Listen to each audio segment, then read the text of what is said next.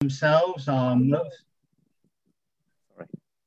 the Psalms themselves are mostly lyrical poetry, and that is uh, poetry that has been adapted to be sung by the harp or the lyre.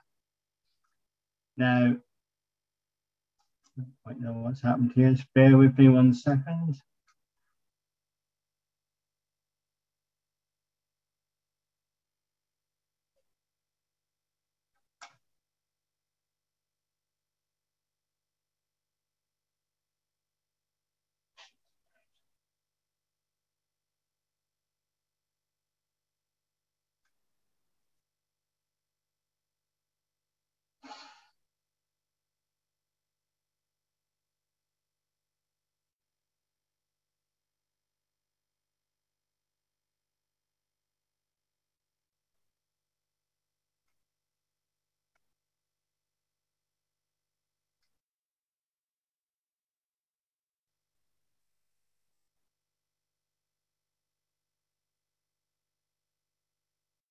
Sorry, friends, we seem to have an issue here. My screen,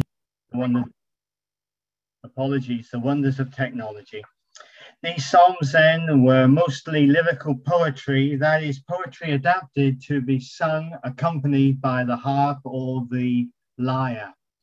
And they were written over a period of a thousand years, most of them written in a 300 year period between 1000 and 700 BC. They're often called the Psalms of David, but in reality, it's thought that he only wrote about half of them. Approximately one third of the collection of these Psalms are actually anonymously written. The overall book of Psalms, as I'm sure you're aware, is divided into five sections, five complete books, each one closing with a doxology. But if you're happy have a copy of the Word of God with you, perhaps you'd like to turn to Psalm number 11. And we'll read what the psalmist says. In verse number one, I, in the Lord, he says, I take refuge. How then can you say to me, flee like a bird to your mountain? For look, the wicked bend their bows. They set their arrows against the strings to shoot from the shadows at the upright in heart. When the foundations are being destroyed, what can the righteous do? The Lord is in his holy temple. The Lord is on his heavenly throne. He observes everyone on earth his eyes examine them. The Lord examines the righteous, but the wicked, those who love violence, he hates with a passion. On the wicked he will rain fiery coals and burning sulfur. A scorching wind will be their lot. For the Lord is righteous he loves justice. The upright will see his face. And I'm sure the Lord will bless the reading of his word to our hearts this evening. This is a psalm of David, which seems to have been written when he lived in the palace of King Saul.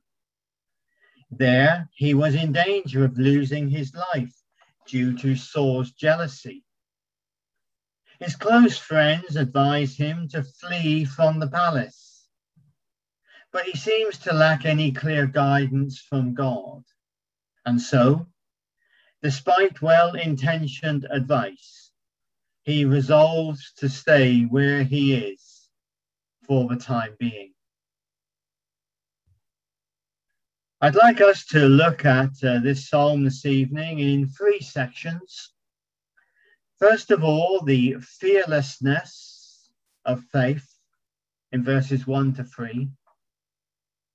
Secondly, the foundations of faith in verses 4 to 6. and finally the fruit of faith in verse number seven. First of all, then, the fearlessness of faith.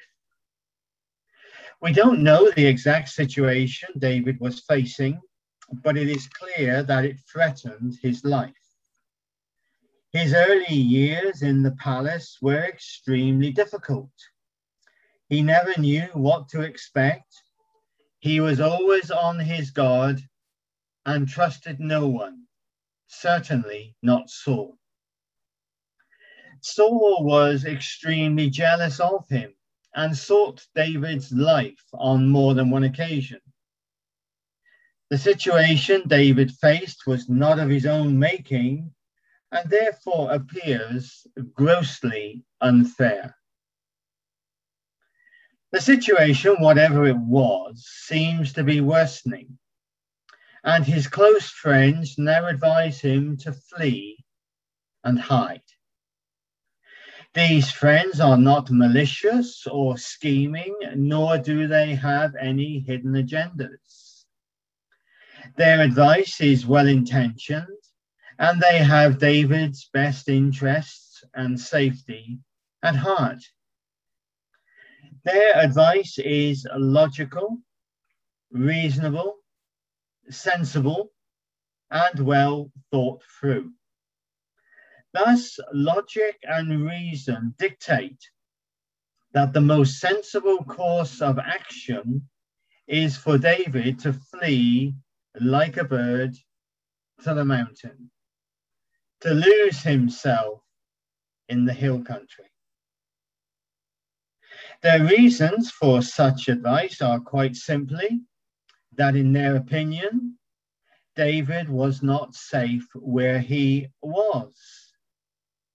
For the wicked had set their arrows on him to shoot at him from the shadows. Now, David didn't know who the enemy were, or when or how they would strike or launch their attack on him from the shadows. Later in this book, similar language is used, and arrows there are described as bitter words. But it seems unlikely, however, that the young man who had already killed a lion and a bear would run away from those who were merely bad mouthing him. Whatever danger David is currently experiencing would seem to be far more serious than that. He says in verse number three that the foundations around him are being destroyed. In other words, the foundations on which society is built, mutual trust, honesty, respect, and integrity, and without which it cannot function, are being destroyed, and there is nothing that he can do about it. And so David is advised to get out of the firing line, to move on, and lie low. Wait for Saul's anger to subside or even for his death, upon which, of course, David would become king. That would be the most appropriate time to redress the situation. But David's response is extremely interesting. He doesn't minimize the situation, adopt a cavalier attitude, or pretend that there isn't a problem. He clearly recognizes the situation as it is. But the commencement of the psalm clearly indicates that he has already reached his decision concerning any proposed action he should take. There's no doubt that this godly man would not have sought God's guidance in this matter it's clear that he's brought this situation before the Lord, and having sought the mind of God, he declares, In the Lord I take refuge. In the Lord I put my trust.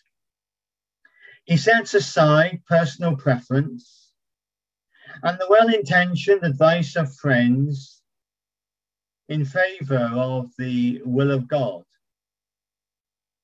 And in the absence of clear guidance, determines to stay where he is and not move on, at least for the time being. As believers, we're not immune to the problems and difficulties of life.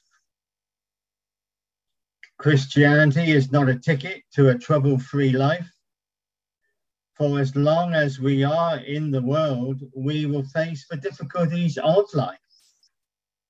And indeed, the Lord Jesus predicted that this would be the case.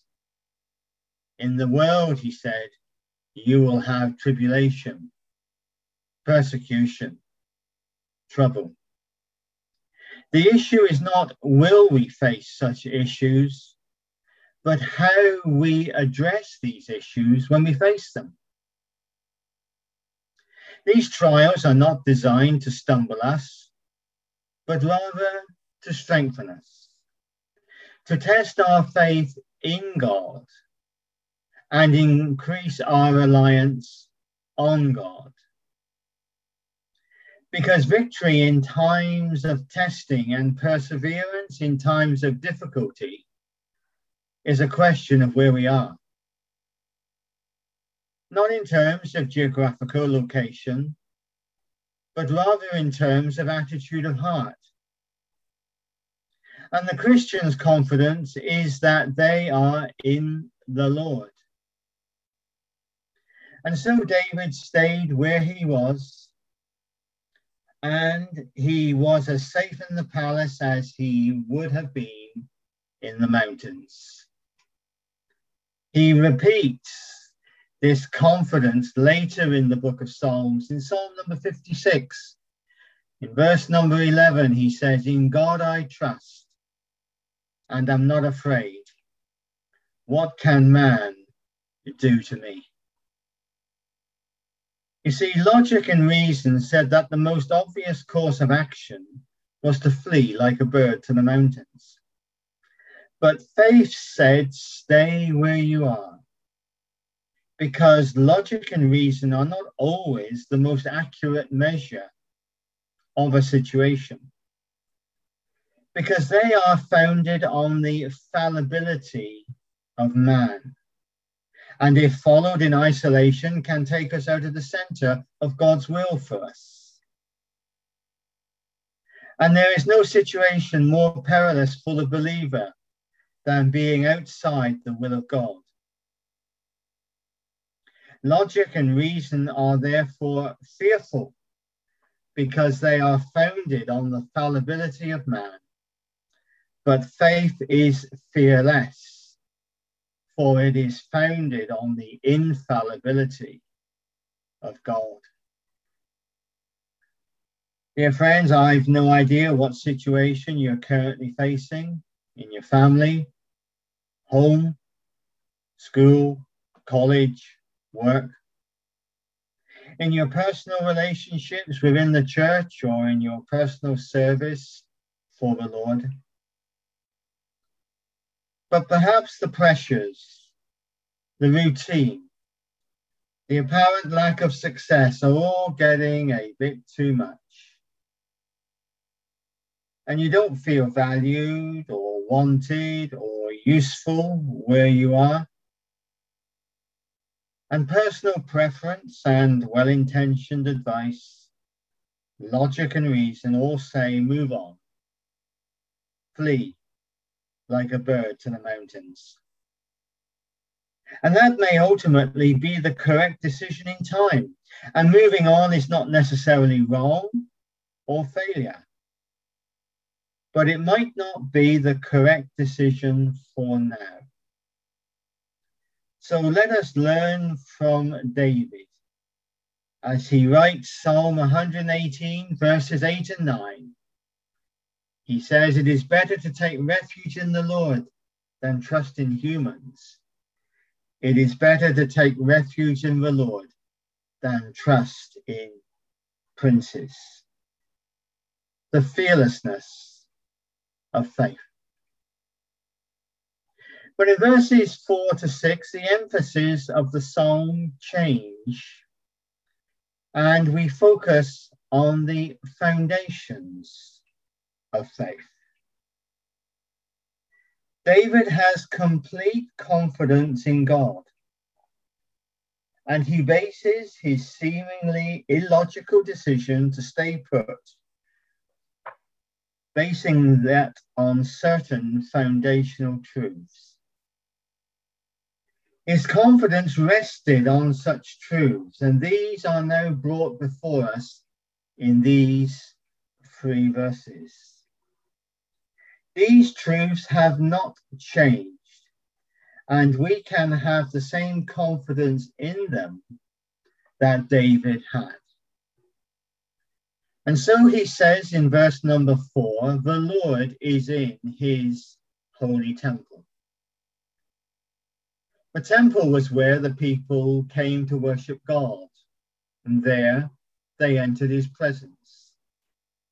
And this imagery is a reminder that God dwelt amongst his people. He was amongst them all the time, but particularly in times of crisis. There were not many in Saul's court whom David could trust. He was never sure of the identity of the enemy or when they would attack or how they would attack. But God could be trusted. David realized that he had at least one ally in Saul's court, and that was God himself. David knew that God wasn't some distant being. He knew him as the omnipresent God, as Jehovah Shammah, as the God who is always there. He knew him as a refuge and strength and an ever present help in trouble. And such is true today. Thus, whatever situation we are facing, we can be confident that this God is with us and we are not on our own. He is still in his holy temple and he can be our refuge and strength and an ever present help in trouble. But he also says in verse number four the Lord is on his heavenly throne. This imagery is a reminder that the throne is the place from which the king rules. And this king's throne is in heaven and he rules over everything. He is the Almighty, omnipotent, all powerful God, the sovereign of the universe. He is the creator and sustainer of everything. And nothing happens in this world that he does not allow. Why should this happen to me? It's not right. It's not fair. It's the attitude of so many today. But we do not read that this was David's attitude. Rather, he realizes that nothing would happen to him that his God did not know about or allow because his God was the supreme power throughout the universe and rules over everything. Now, David is not the only one in scripture to learn this lesson. Others, like Job, learned it too. Hence, Job writes in chapter 23 of that book, verse number 11 But he knows the way that I take and when he has tested me, I shall come forth as gold. Again, in verse number four, David reminds us that his God observes everyone on earth, his eyes examine them. David's God was very much in touch with events on earth. Those who would seek to harm David cannot see God, but he sees them. He is omniscient. He knows everything and he sees everything. Nothing happens in this world that he does not know about. He cannot be surprised, for nothing takes him by surprise. Thus, David's confidence in God and his willingness to remain in the palace was based on the fact that God was continually observing him and knew exactly what was happening to him. And nothing would happen to him that God did not see or allow, because the eye of the Lord is on those who fear him, on those whose hope is in his unfailing love. Says Psalm number 33, verse number 18. In verse number 5, David adds a new dimension to the foundations on which his faith is built. He says, The Lord examines the righteous, but the wicked, those who love violence, he hates with a passion. David is clear in his theology that God does not treat the righteous and the wicked alike. Just as fire tests the quality of the metal and removes any impurities, so difficult circumstances test the quality of our faith and mold us into the person God wants us to be. The wind may blow against a young tree but the constant onslaught makes its roots go down deeper, thus making it stronger and able to sustain the gale and any subsequent gales. So the winds of persecution and opposition strengthen the faith of the people of God. As Christians, we will experience situations that will test, test our faith, perhaps to the very limit. Employment issues, health issues, financial issues, family issues, at times cause us to question the very existence of God. Does he know? And perhaps more importantly, does he care? On occasions, the way ahead may appear very dark, uncertain, and unending. And our confidence in God and his love and care and concern for us are stretched to the very limit. These are disciplines that God uses to test the quality of our faith. Although, as Hebrews 12, verse number 11 reminds us, they're not always pleasant. But whatever our situation, we can be confident that God is continually observing. He knows exactly what is happening. And ultimately, this refining is for our good and for his glory. In verse number six, he brings an additional dimension into this section. On the wicked, he writes, he, that's God himself, will rain fiery coals and burning sulfur. A scorching wind will be their lot.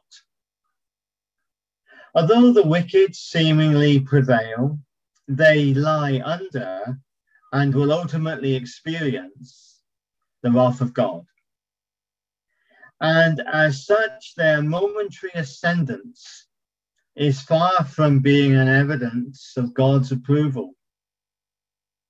The righteous will always endure fiery trials, but the ungodly wicked are merely base metal. They will not pass through the refiner's fire, but will rather endure the fires of God's judgment. Thus, there is no need for David to seek redress against his attackers, because vengeance belongs to the Lord alone, and he will ensure that righteousness will prevail. A truth emphasized again in the New Testament in Romans chapter 12, verse number 19. We've looked at the fearlessness of faith. We've looked at the foundations of faith. And finally, in verse number seven, David brings before us the fruit of faith. He says, The Lord is righteous, He loves justice. The upright will see His face. David concludes by emphasizing that the Lord is righteous, and therefore He is righteous in all He does. God loves righteousness and hates wickedness. And David is confident, therefore, that right will prevail. The righteous will have their reward, he says. The upright will see his face. The question of why the godly endure difficulties while others seemingly go through life unscathed is one that is repeated throughout the Psalms. It has been asked by successive generations of believers and is still asked by believers today. However, it's not until later in the book that the psalmist understands. Not until in Psalm number 73, verses 16 and 17, he is permitted to enter the sanctuary, the place where God dwells. And there he gets a glimpse of their future. And then he understands. We live in the present and can only see in the present. But God's purposes for us go far beyond the present. But we may have to wait until eternity for some of the seeming injustices of the present to be redressed. And so on this occasion, David stays where he is. He accepts the situation he was in, confident in the knowledge that the Lord was in his holy temple, confident that the Lord was on his heavenly throne, confident that he observes everyone on earth and his eyes examine them, confident that the Lord examines the righteous, that the Lord will rain fiery coals and burning sulfur on the wicked, that the Lord is righteous and loves justice, and that the upright will see his face. As long as the believer is in the world, we will suffer injustices at the hands of the wicked. Such circumstances should be accepted as being from the Lord. It is unwise to take matters into our own hands in an attempt to redress the situation. Human advice and logic and reason, however well intended, should be regarded with caution. Such advice is no substitute for placing our trust in God. But we can confidently face the situation before us, knowing that God is aware of our situation he is with us in it, and He has allowed it for our good and for His glory. He may deliver us from it but more often he takes us through it. And we can be certain that because God is righteous, righteousness will ultimately triumph. If not in this life, then most certainly in the life to come. These foundational truths have not and will not change. So we may exercise the same confidence in our God as David did in his. And when trials and difficulties come upon our lives, may we have that same confidence to take refuge in the Lord. May the Lord bless his word to our hearts this evening. Jonathan, thank you.